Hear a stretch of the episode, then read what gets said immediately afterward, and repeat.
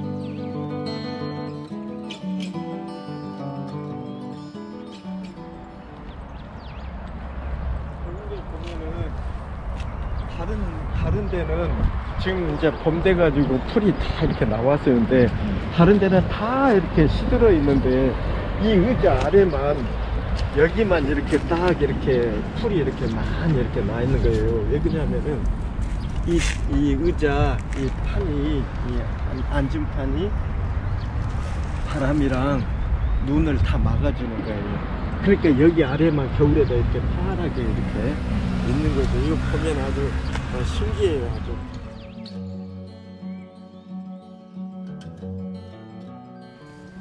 물고기에게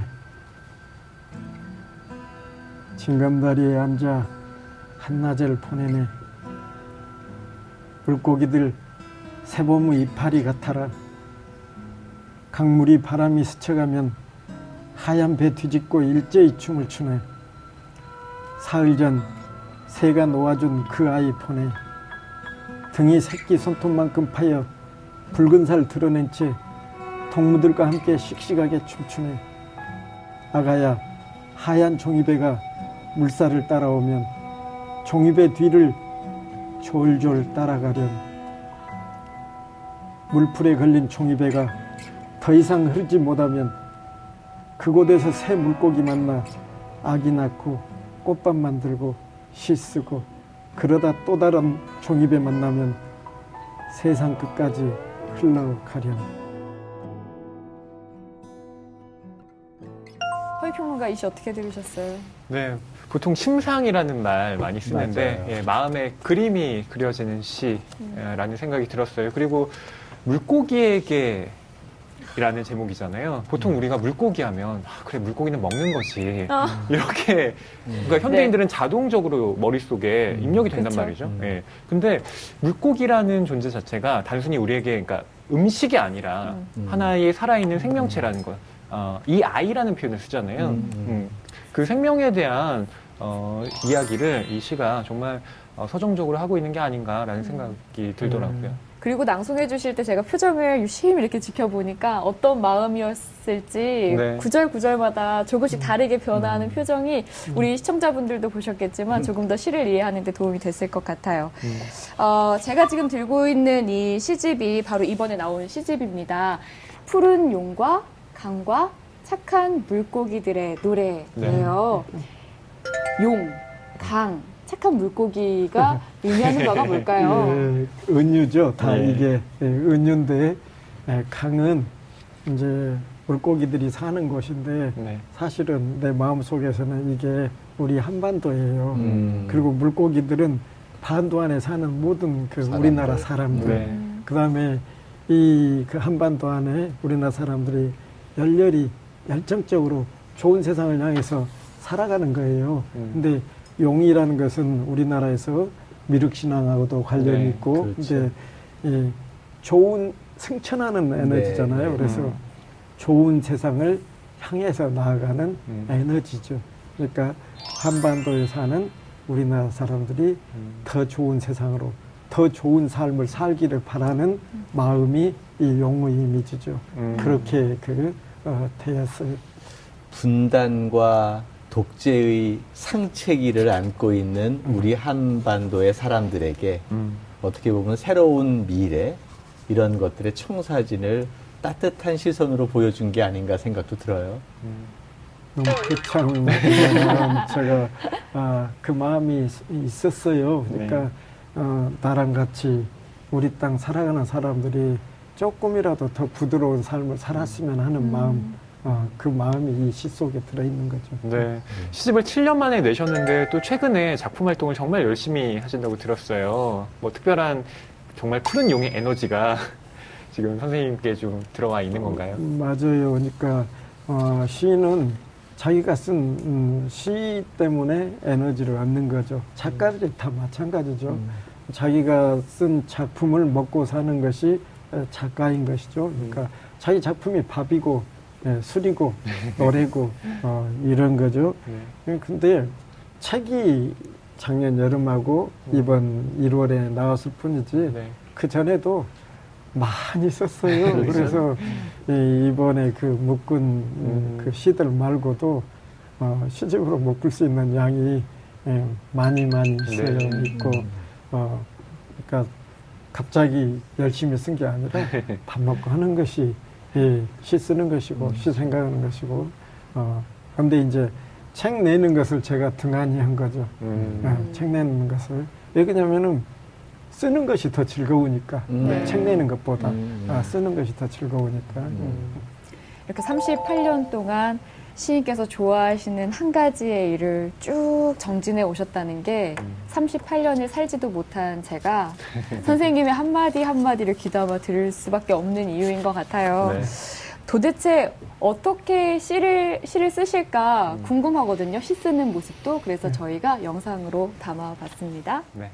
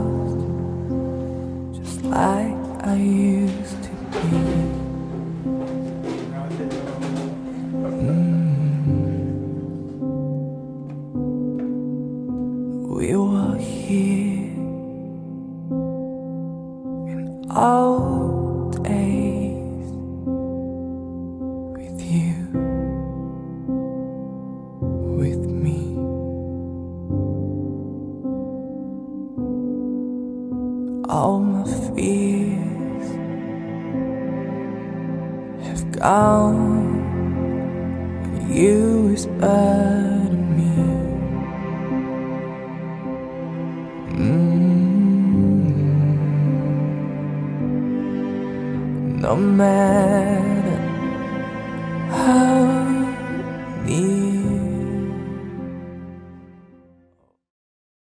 근데 그 카페에 선생님 지정석이 있다면서요.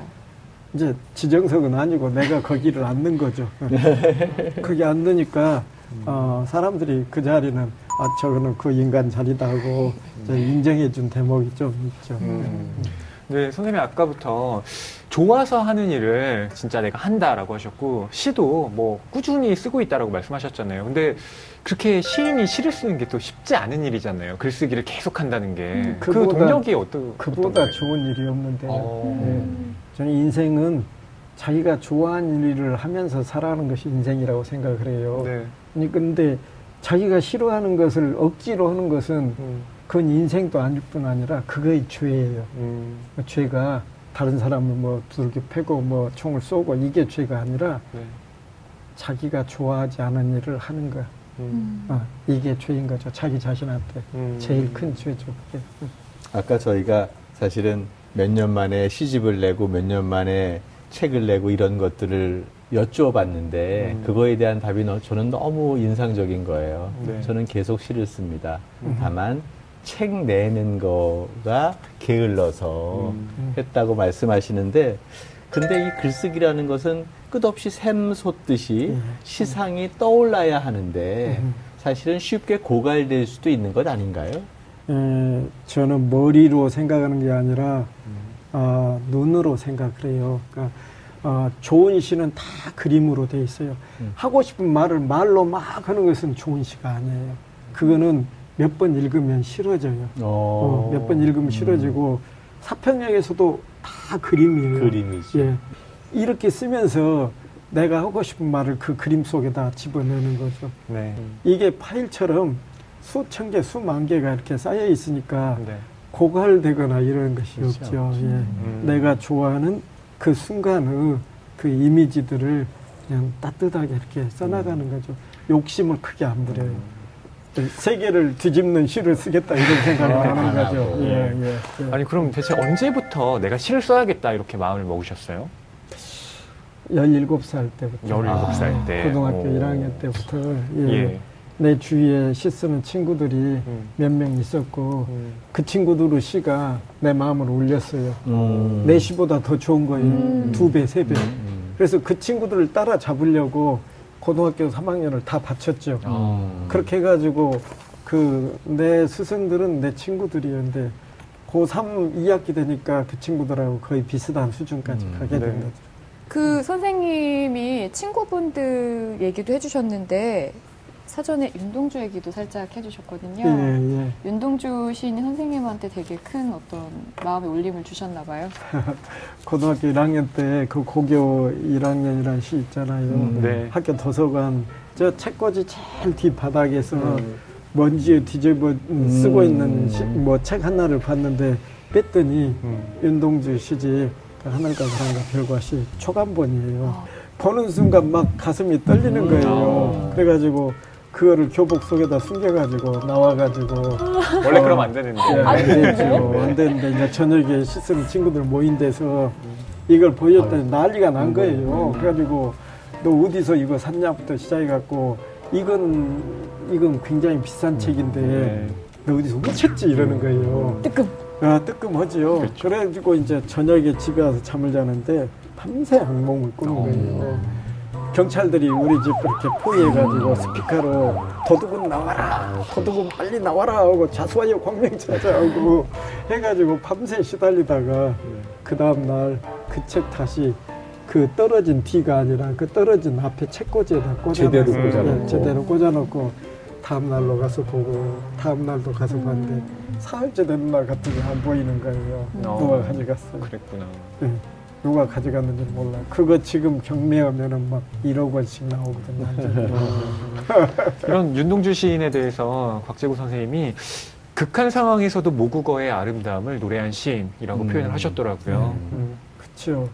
예, 윤동주 시인이 20대 초 중반을 어, 우리나라 시 아름다운 시 쓰는데 다 바치고 그 다음에 이제 예, 전 세계적으로 번역을 했을 때 울림이 제일 많을 수 있는 우리나라 시는 윤동주 시예요. 음. 왜 그러냐면 이 윤동주 그 life story가 또 음, 비극적이고 그렇죠. 아주 또 마음 아프잖아요. 완전히 그 20살 초반부터 절망 속에서 한 걸음 한 걸음 그 시 써나가는 어, 그런 과정들이 모두에게 세계인에게 감동을 줄 수가 있는 거죠. 음. 근데 이 윤동주 시 음. 읽고 있으면은 아, 정말로 그 우리가 어, 한글로 글 쓰잖아요. 그러니까 예, 우리 시대의 젊은 작가들도 정말로 아름다운 한글로 아름다운 시를 네. 써야 한다 이런 생각들을 하는 거죠.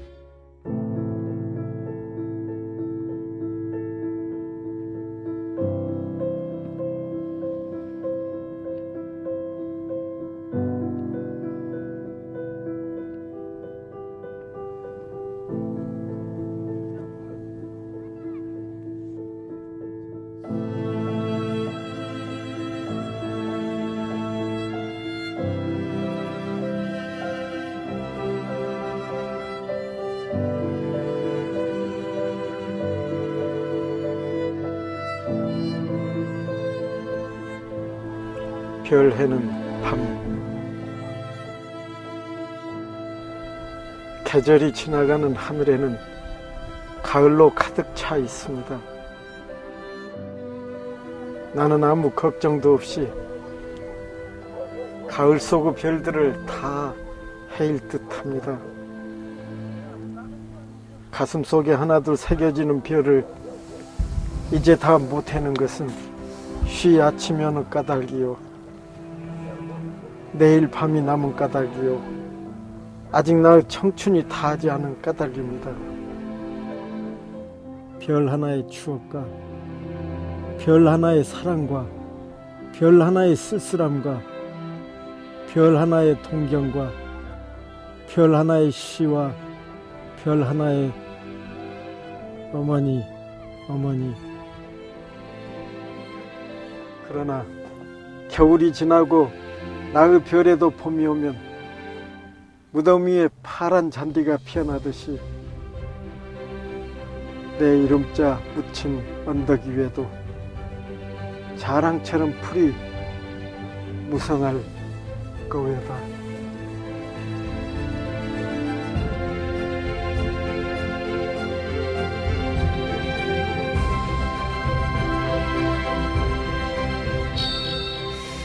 야, 이 별에는 밤을 또 박재구 시인의 음성으로 들으니까 이 시가 또 다르게 느껴지네요. 그러니까요.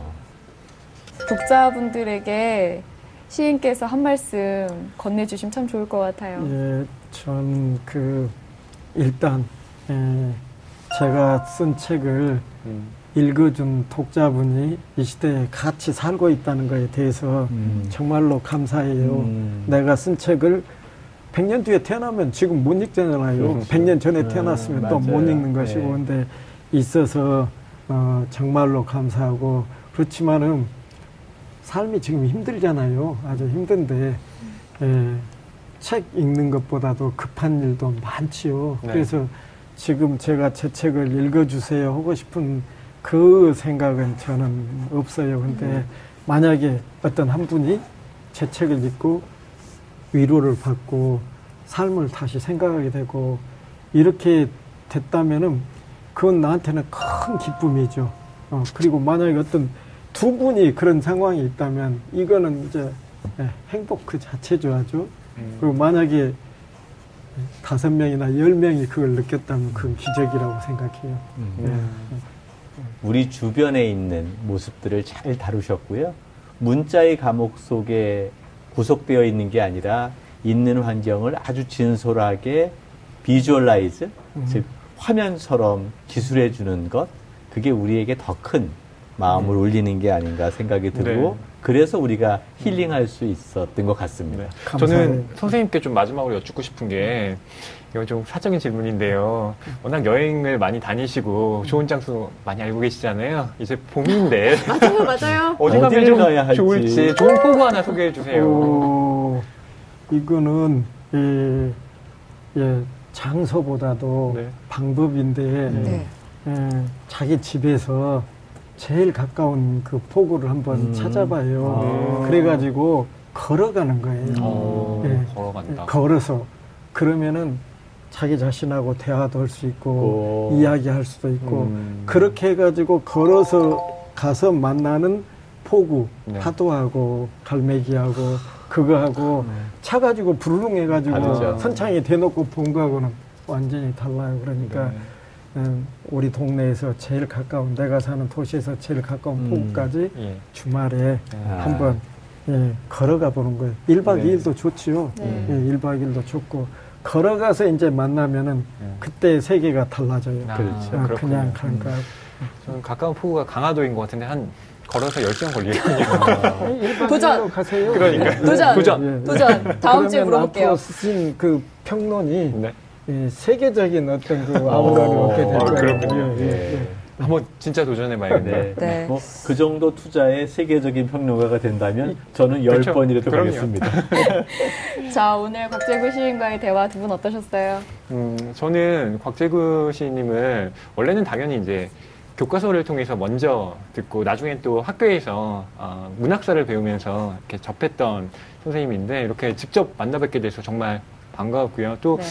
아, 곽재구 시인은 공간을 장소로 변화시키는 시인이다라는 생각이 들더라고요. 음. 그러니까 공간이라는 건 우리와 아무 상관없는 그런 그렇지. 예, 어떤 뭐 지역 같은 걸 이야기하는데 장소라는 건 우리의 몸과 관련된 그러니까 육화된 아, 곳을 이야기하거든요. 근데 포구 기행도 그렇고 이번에 나온 시집도 그렇고 음. 항상 어, 공간이 아니라 장소에 천착하는 시인이다. 어, 그런 장소에 대한 감각을 앞으로도 어, 계속 가져가시겠구나 싶습니다. 저는 포구의 재발견, 시인의 재발견, 또는 포구의 재발견, 시인의 탄생. 이렇게 오늘 느낌을 얘기해 보고 싶어요. 사실은 포구를 재발견해 준 게 사실 시인이 만들어낸 것이다. 이런 측면이고요. 곽재구 시인을 제가 시인으로서 다시 한번 아주 긴밀하게 만날 수 있게끔 포구가 그 역할을 한 게 아닌가 생각이 들어서 너무 기쁘고 제가 순천에 한번 꼭 놀러 가겠습니다. 오세요. 예. 네. 선생님 오늘 첫 출연이셨는데 어떠셨는지 한 말씀만 부탁드릴게요. 아니 이제 이 살아온 동안 세 분 모두 오늘 처음 보는 거잖아요. 네. 네. 근데 이야기한 동안에 동무가 된 거예요. 예, 그러니까 예, 만약에 또 어, 이 프로그램 보고 네. 또 세 분이랑 또 저랑 이렇게 연결된 분들이 있으면은 어쩌면 그것이 이 프로 가지고 있는 그 아름다움이 아닐까 하는 생각 들어요. 그래서 저같이 이렇게 예, 시골에 박혀 있는 사람 불러내줘 가지고 이런 저런 이야기 예, 할수 있게 해줘서 감사드립니다. 곽재구 시인과의 아주 따뜻한 시간이었습니다. 함께 해주셔서 정말 감사합니다. 감사해요. 감사합니다. 네. 오늘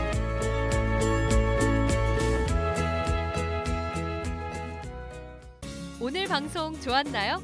방송에 대한 응원 이렇게 표현해 주세요. 다운로드하기, 댓글 달기, 구독하기, 하트 주기.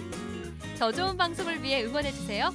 다운로드하기, 댓글 달기, 구독하기, 하트 주기. 기억하셨죠?